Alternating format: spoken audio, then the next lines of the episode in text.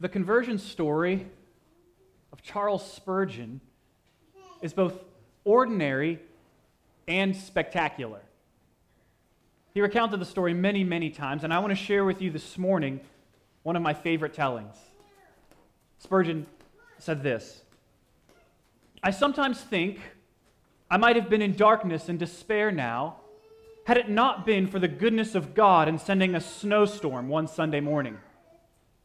I was out, and when I could go no further, I turned down a court and came to a little primitive Methodist church. In that chapel, there may have been a dozen people, or maybe 15. The minister did not come that morning. Snowed up, I suppose. Therefore, a poor man, a shoemaker, a tailor, something of the sort, went up into the pulpit to preach. He was obliged to stick to his text for the simple reason that he had nothing else to say. The text was this Isaiah 45 and verse 22. Look unto me and be ye saved, all the ends of the earth. He did not even pronounce the words rightly, but it mattered not. There was, I thought, a glimpse of hope for me in the text. He began thus My dear friends, this is a very simple text indeed. It says, Look. Now, that does not take a great deal of effort. It ain't lifting your foot or your finger, it's just look. Well, a man need not go to college to learn to look. You may be the biggest fool, and yet you can look. A man need not be worth a thousand a year to look. Anyone can look. A child can look. But this is what the text says look. Then it says, Look unto me. Aye. Many of ye are looking to yourselves. No use looking there. You'll never find comfort in yourselves. Then the good man followed up his text in this way Look unto me. I am sweating great drops of blood. Look unto me. I am hanging on the cross. Look, I am dead and buried. Look unto me. I rise again. Look unto me, I ascend. I am sitting at the Father's right hand. Oh, look to me, look to me. When he had managed to spin out about 10 minutes, he was at the length of his tether. Then he looked at me under the gallery, and I dare say, with so few present, he knew me to be a stranger. He then said, Young man, you look very miserable. Well, I did, but I had not been accustomed to have remarks made on my personal appearance from the pulpit. However, it was a good blow struck. He continued, And you will always be miserable, miserable in life and miserable in death, if you do not obey my text. But if you obey now, this moment, you will be saved. Then he shouted as only a primitive Methodist can. Young man, look to Jesus Christ. Look and live. There and then the cloud was gone. The darkness had rolled away. And that moment I saw the sun. And I could have risen that moment and sung with the most enthusiastic of them of the precious blood of Christ. God saves sinners. He does so by His grace. He gives the gift of faith that saves. Salvation, life, meaning, joy come not from within, but from without. Not from us, but from God. Nevertheless, most people and many Christians live with the idea that freedom and life, happiness, could never come from without. They believe that true happiness is found from looking within themselves. I think this sentiment was captured well by CNN's Chris Cuomo last summer. He said this If you believe in one another, and if you do the right thing for yourself and your community, things will get better in this country. Here's the part I want you to hear.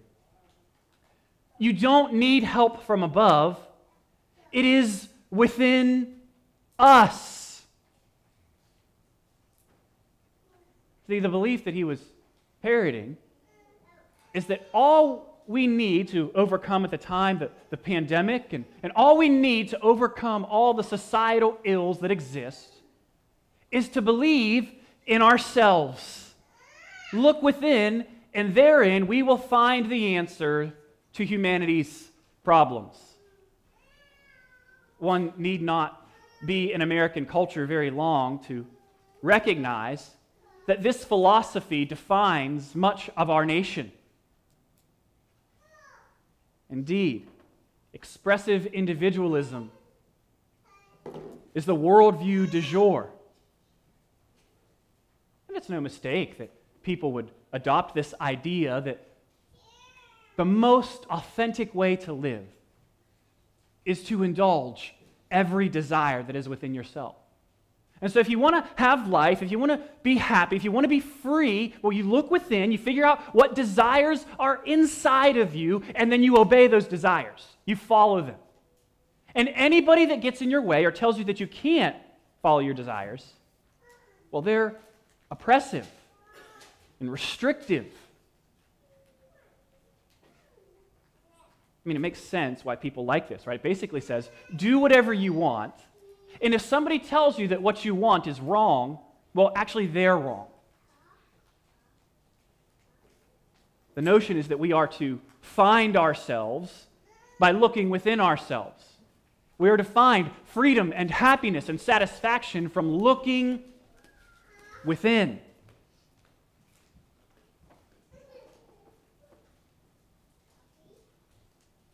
The Bible has a completely different worldview. We are told not to look within ourselves, but to look to Jesus. And it is in looking to Jesus that we will receive happiness. We will discover our true meaning in life, to worship the living God. It's from looking to Jesus that we'll receive the grace of God and be made alive to God. Friends, my prayer this morning is that we would all learn together, or perhaps remember, what Charles Spurgeon learned so many years ago. That it is in looking to Christ that we will live. We want to look to Jesus, receive his grace, and come to life. That's what Paul was teaching here in Ephesians chapter 2 verses 1 through 10. He's teaching us that our salvation, our life, our freedom comes not from ourselves, but from God. It's God's work. And God deserves all the glory for our salvation. And that's our main idea this morning. God gets all the glory in our salvation. And in light of that, I want to exhort you to boast in God and to bear the fruit that God has cultivated. Outlines there before you. Salvation is God's work, not ours. And salvation results in our good works. Let's pray and we'll begin this morning.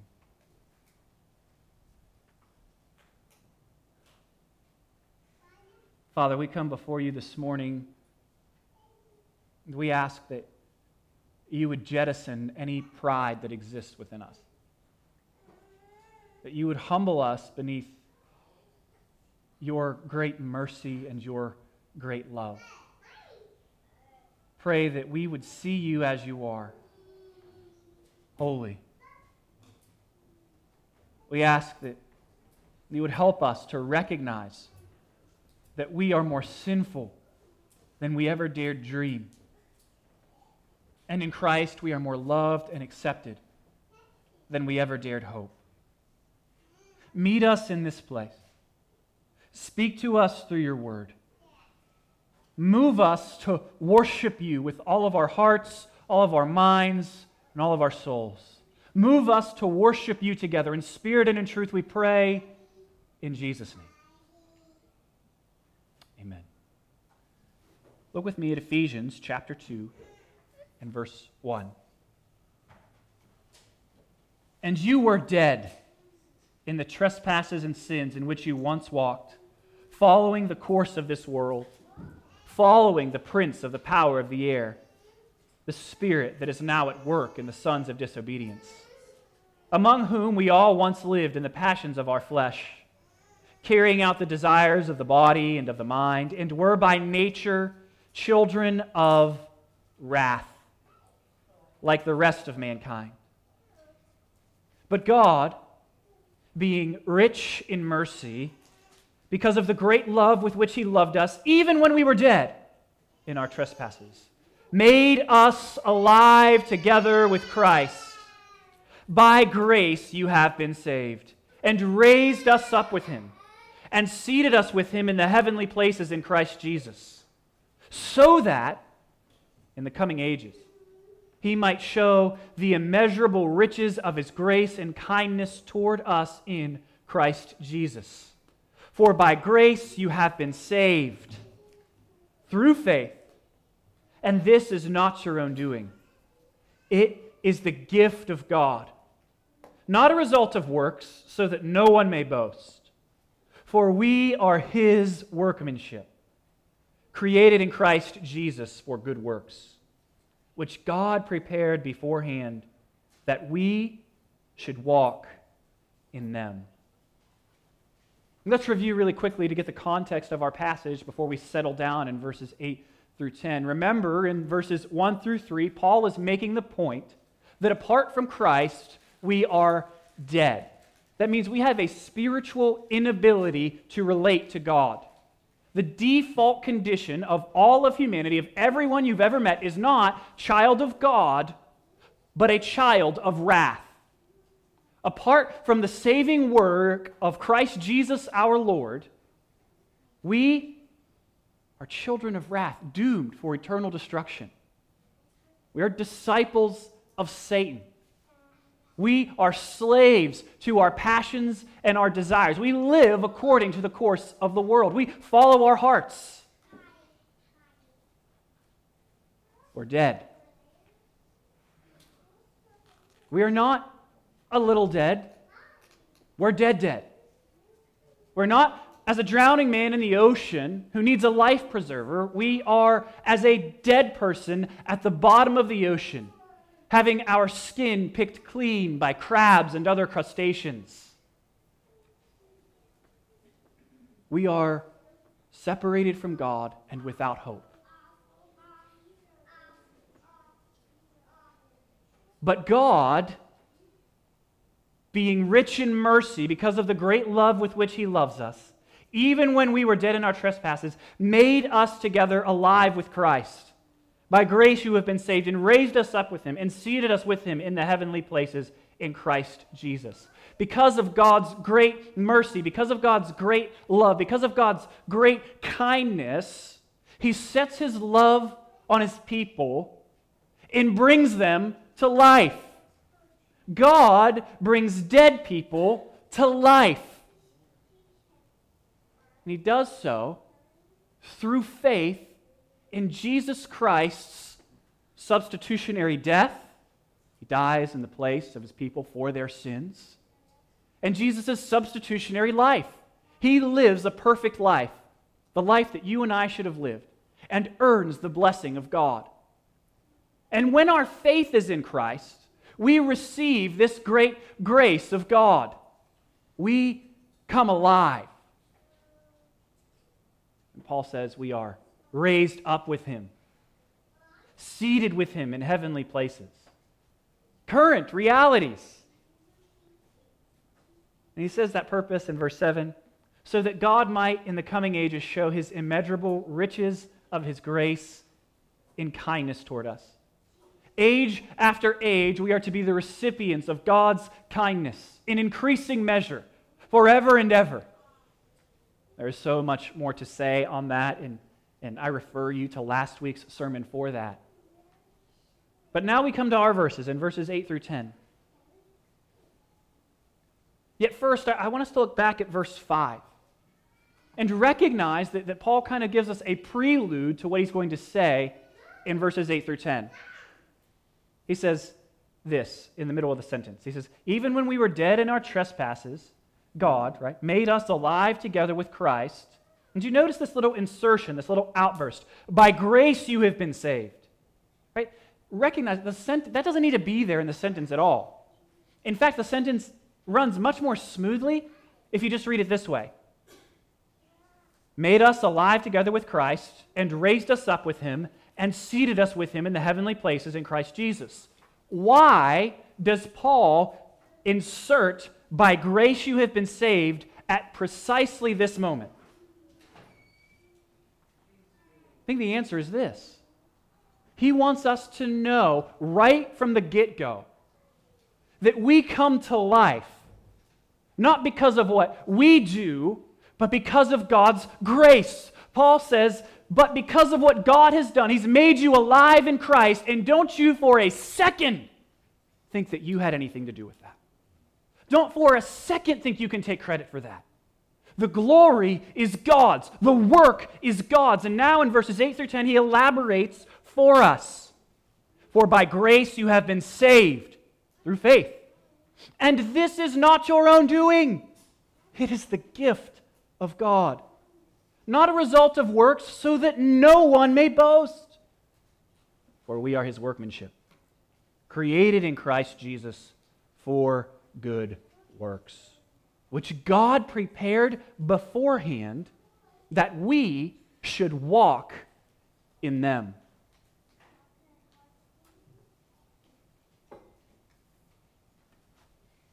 We're going to slow down and walk through this passage.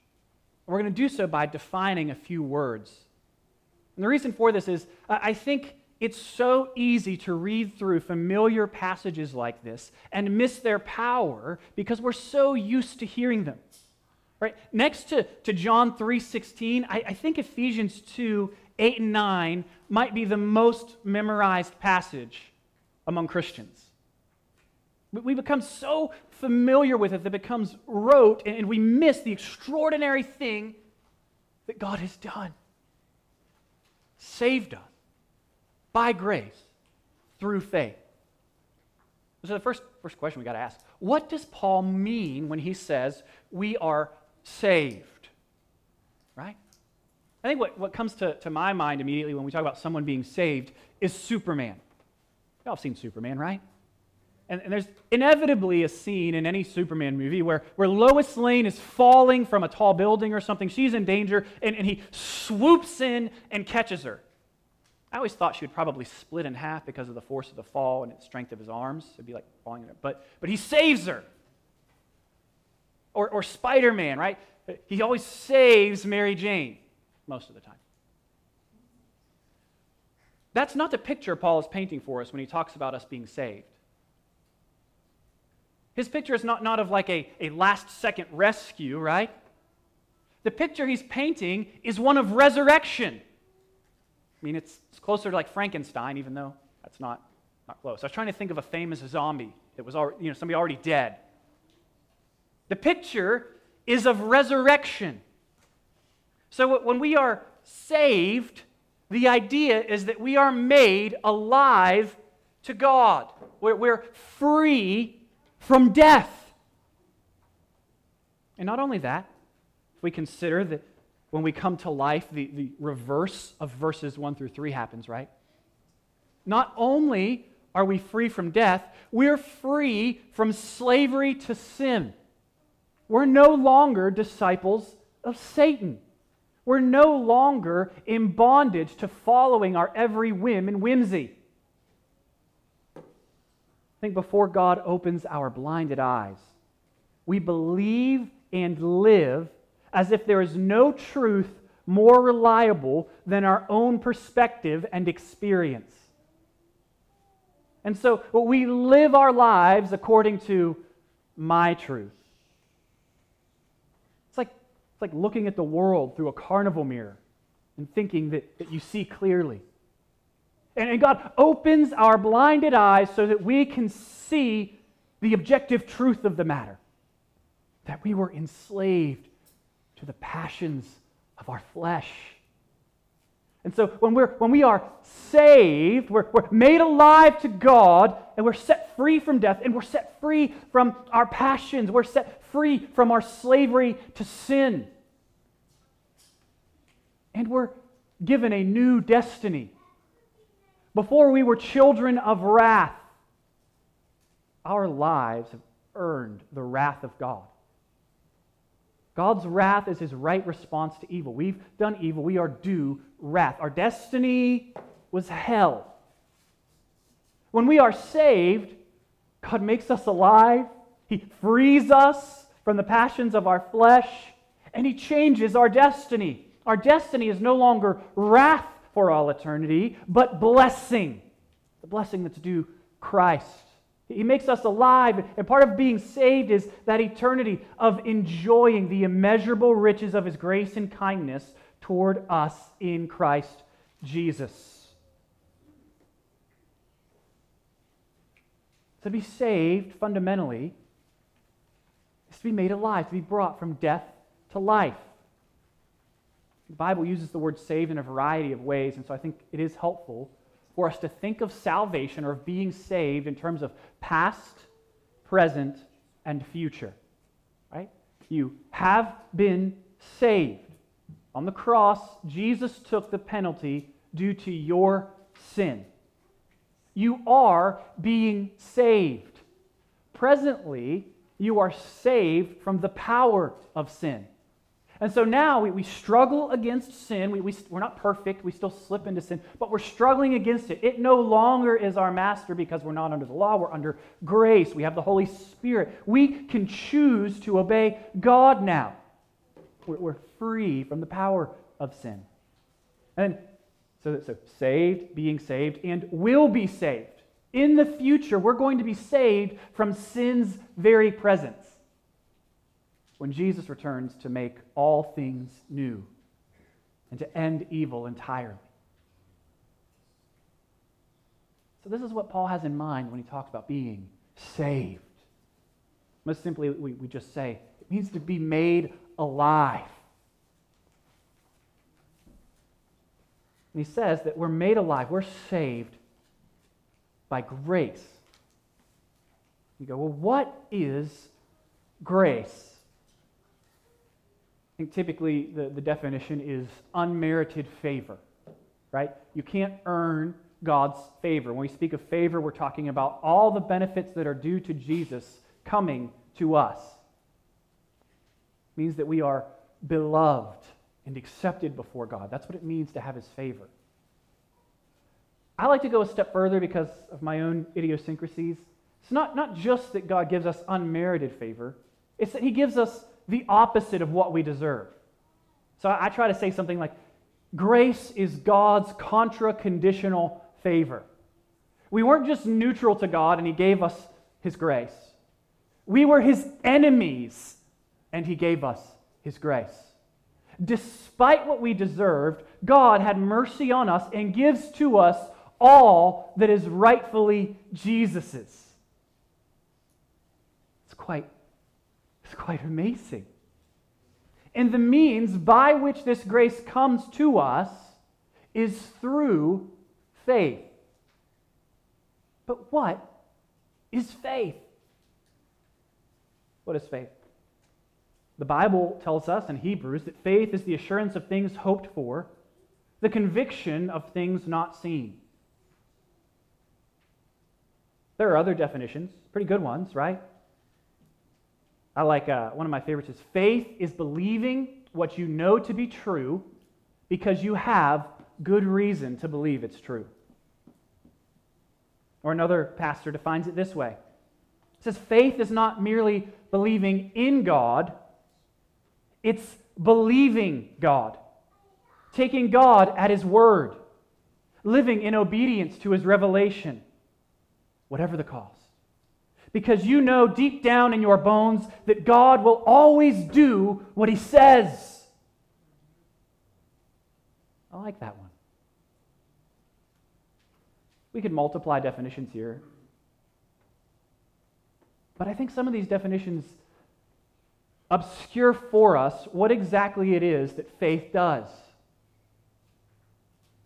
Faith is the mechanism by which we receive God's grace. Faith is how we receive God's grace and mercy and love.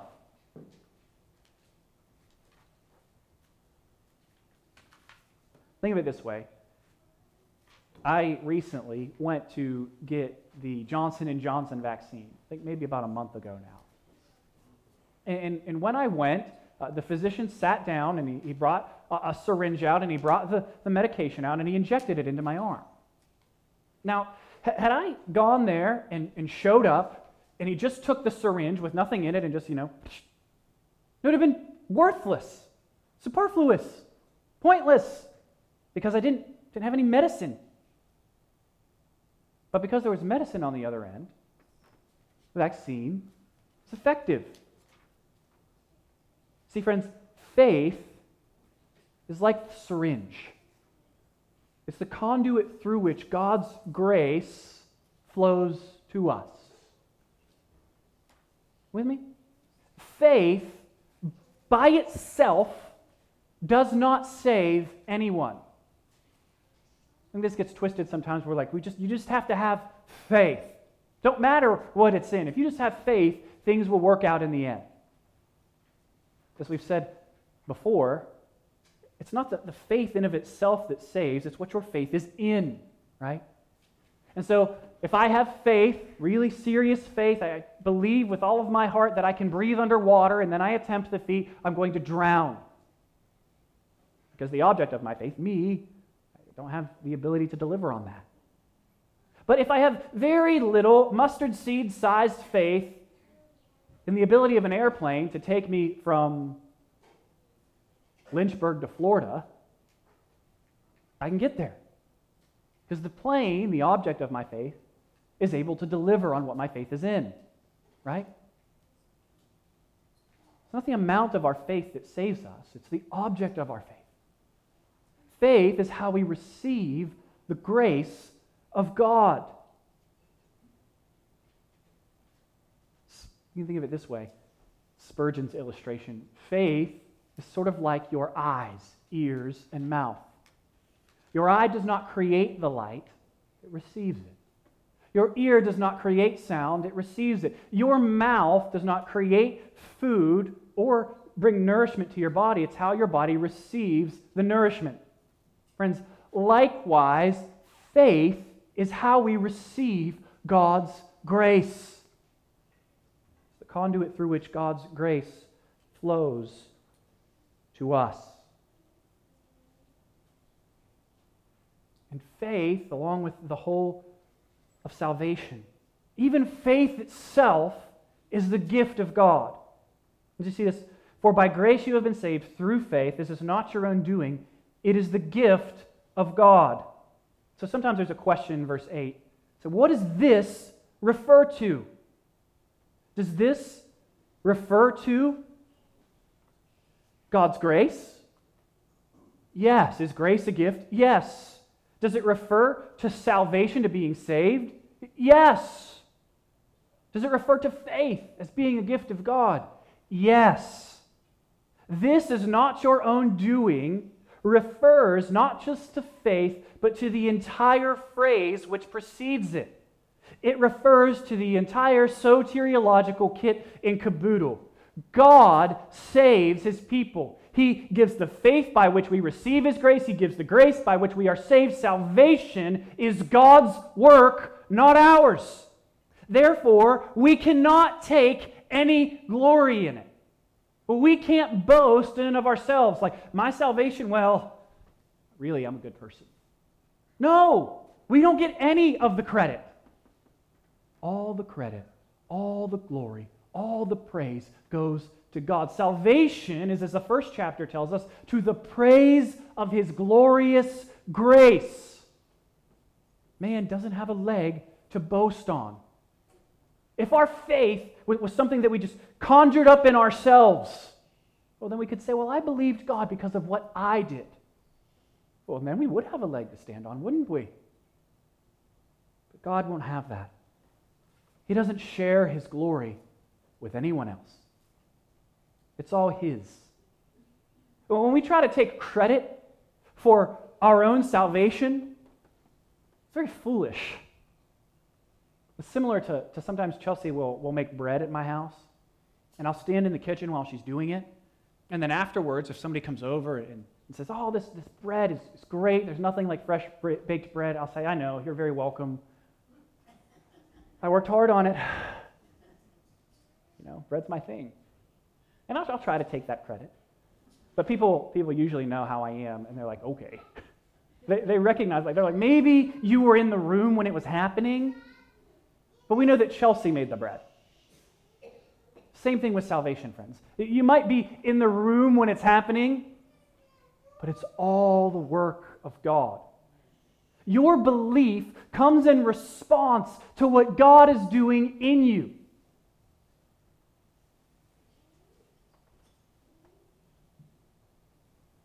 God's grace comes to us through faith. We are saved all by the work of God.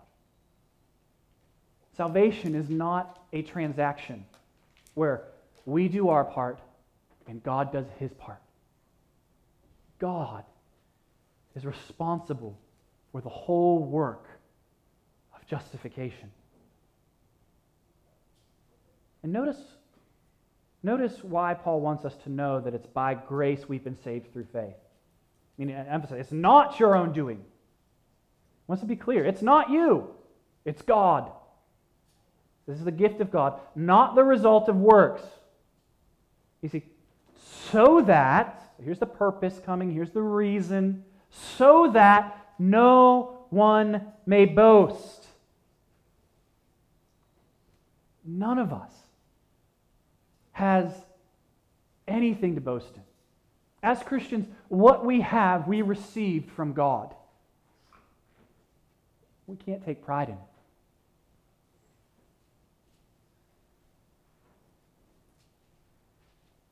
It's in light of this that we ought to boast. Not in ourselves, but in God. Boast in what God has done. Paul says in 2 Corinthians 10:17, "Let the one who boasts boast in the Lord. He's quoting Jeremiah 9, where the prophet says, or God says to the prophet, Let the one who boasts boast in this, that he knows me. And so our boast is not in what we have done, but in what God has done. And I wonder, when was the last time you took some time to think about God's mercy and grace to you? Challenge you to take some time today or maybe this week to get by yourself, to open your Bible, maybe a journal along with it, and to meditate on God's grace to you. And do you, when was the last time you just thought about your conversion and your baptism? Thought about how faithful God was to give you life. And then thought about how faithful He's been every moment since then. His past faithfulness is proof of his future faithfulness to you. He will be faithful. Boast in God's faithfulness. Boast in God's great work of saving you. And boast to one another about it. This afternoon, when you go to lunch with someone or have dinner together, exchange conversion stories. Talk to one another about what God has done in your life, how he saved you. Make much of the saving work of Christ. Boast in God. Non Christian, learn the lesson that Charles Spurgeon learned so long ago. Learn the lesson that all the Christians in this room have learned, and the millions and millions of people with us. You can be saved by looking, not within, but by looking to the Lord Jesus Christ. Look to the Lamb of God who was slain. Look to the cross where his heart blood is poured out for sins. Look to the empty tomb from which he rose. Look to him ascended at the Father's right hand, full of power. Look to the future, to his return, to make everything sad untrue and to make all things new. Look and live. Receive the grace of God. Believe. God saves sinners. Receive his grace this morning. God delights to save all who will turn from their sin and put their faith in him. Paul wants to make clear that salvation is God's work, not ours. And then in verse 10, he wants to give to us a second reason why no one can boast and give to us an injunction. Look with me at verse 10.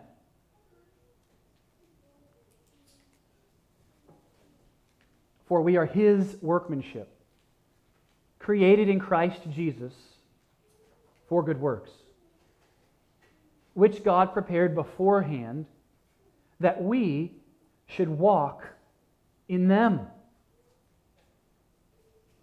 If we are in Christ, if we've been united to him by faith, Paul says we are a new creation.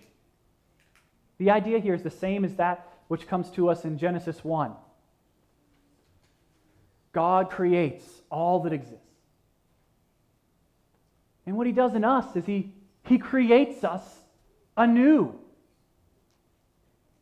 The word for workmanship here actually has this idea of like beautiful artwork wrapped up in it. It says if you're in, in Christ, you are God's beautiful work, his new creation. Paul reiterates this in 2 Corinthians 5:17, saying, Therefore, if anyone is in Christ, he is a new creation. The old has passed away. Behold, the new has come. So he says, We are a new creation created in Christ Jesus for good works, which God prepared beforehand that we should walk in them. So here's, he's removing the second reason of boasting by saying this even the good works that you're going to do as a result of your salvation as the result of being a new creation in Christ, even those good works that you're going to do, God ordained that. God prepared those works that you would walk in them. God planned for the good works that you're going to do. So you can't even take credit for the good things you're going to do as a result of your salvation because that's from God too. No one may boast.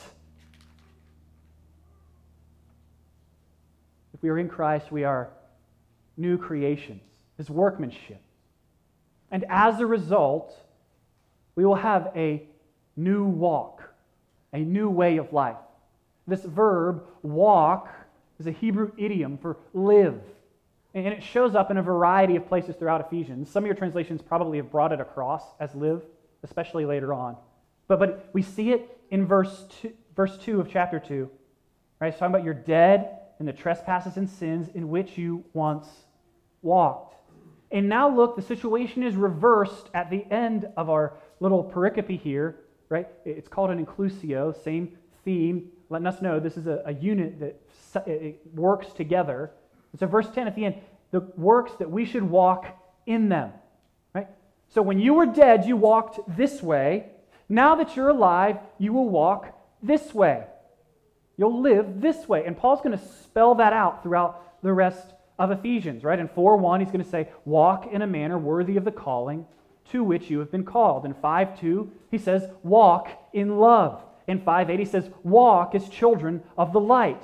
5:15, walk not as unwise, but as wise. He's going to spell out for us what it looks like to follow Jesus. Once he gets done with all of these indicatives in the first part of Ephesians, telling us about our identity in Christ, he's going to move on to the imperatives to tell us about the kind of actions that we're going to take because we're in Christ.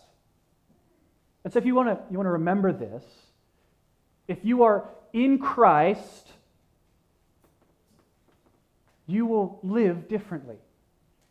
Like Paul is saying, if you are in Christ, to paraphrase Aerosmith, you're going to walk this way. New creation, the new walk, new works that God has created for us. You go, what are these works?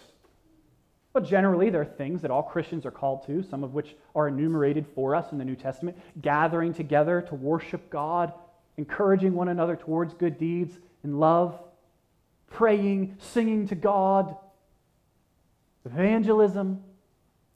But also, also these works include things that are specific to you. You go, oh, what is it that I need to do? Exactly what you are doing. Whatever work that you find yourself doing in your life is work that God has prepared you to do well. Or to use poorer English, to do good. So, whatever your job is, you're building a house or cutting grass or operating on someone. You are to do it to the glory of God. See Colossians 1:17. And whatever you do, that's whatever you do? In word or deed, do everything, that means everything, in the name of the Lord Jesus, giving thanks to God the Father through him. So, so all that you do are things that you should do well to the glory of God.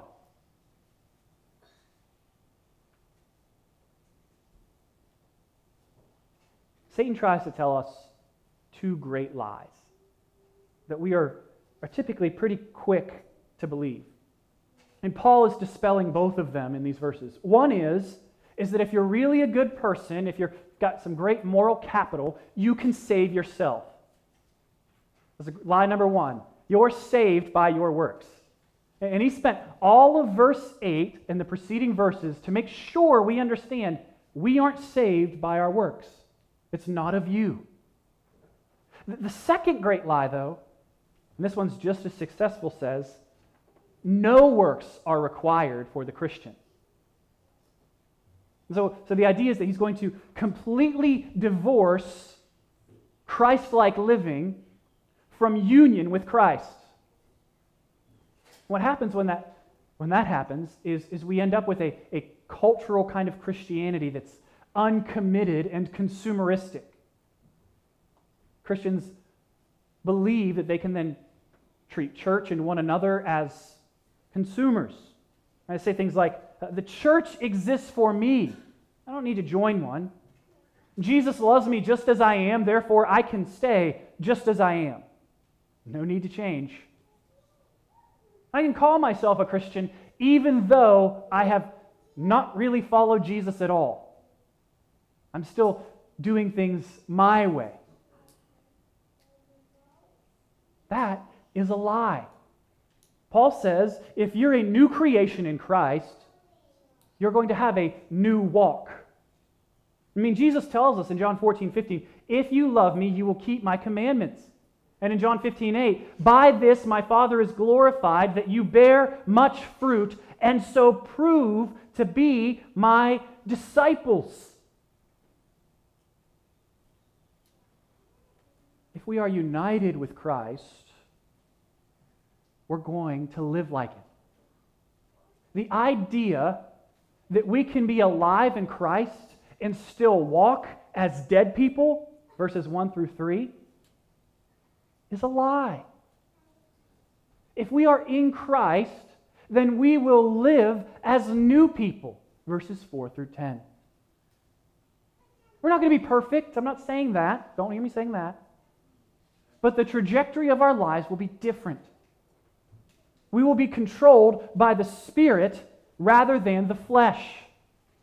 This is what James is getting at in his epistle when he says, faith without works is dead. He's not saying you're saved by your works. He's saying that if your faith is in Christ and you've been made alive, well, then you're going to live like it. There's going to be evidence of that salvation in your life. Some time ago, I don't remember when, uh, Chelsea and I had, had this issue with, with our boys. It'd be dinner time regularly for about a week or so, and, and they wouldn't be hungry. Chelsea's a pretty good cook. I don't, don't think was that was the issue. You know, they'd sit down, like, you to eat anything? No, no, I'm, I'm good. And we just we couldn't puzzle together what was going on. Maybe they're fasting, praying really a lot together. And then one day, not, not as the result of an investigation, but just by happenstance, we found in the basement piles and piles of candy wrappers. There's evidence that they were trafficking in illegal contraband.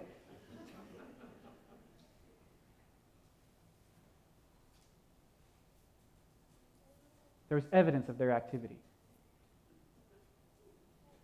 If you have been made alive to God, there will be evidence of his activity.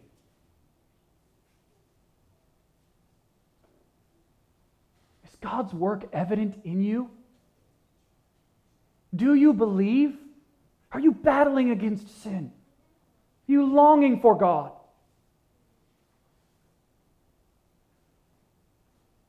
Friends, we are his workmanship, created in Christ Jesus for good works. What do you need to do to the glory of God? What commandment of God have you not been obeying that you need to obey?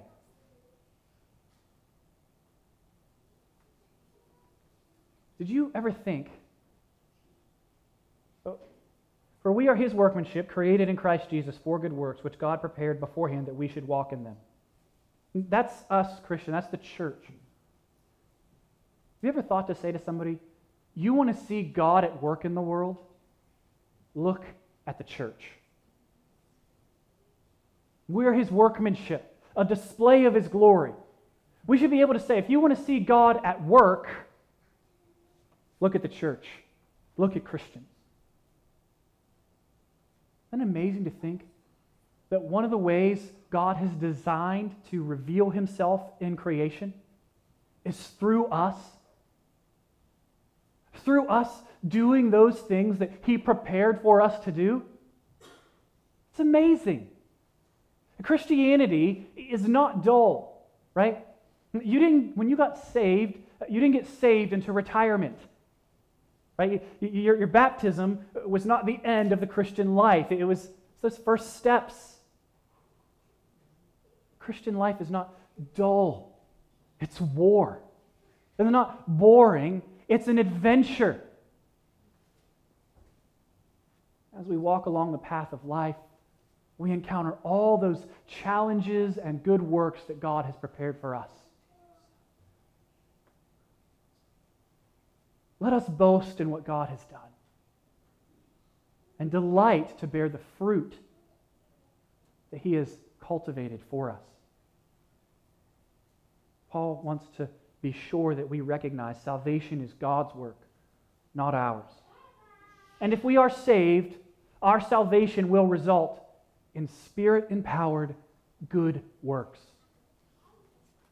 Therefore, we boast in God and commit ourselves to bearing good fruit. Let's pray.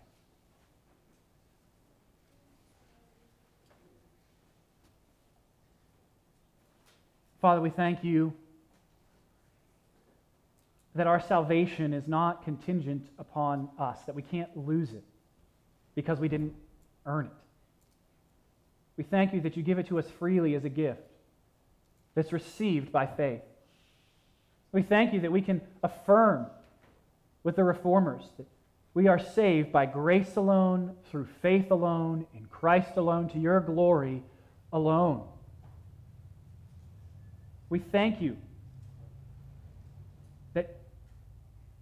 even though, not even though, we thank you that we are saved by faith alone, but faith that saves is never alone.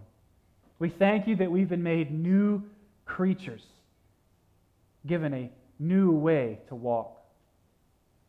Pray that you would help us to do this under your glory. Help us to never tire of celebrating your great work of salvation in us. We pray all this in Jesus' name. Amen.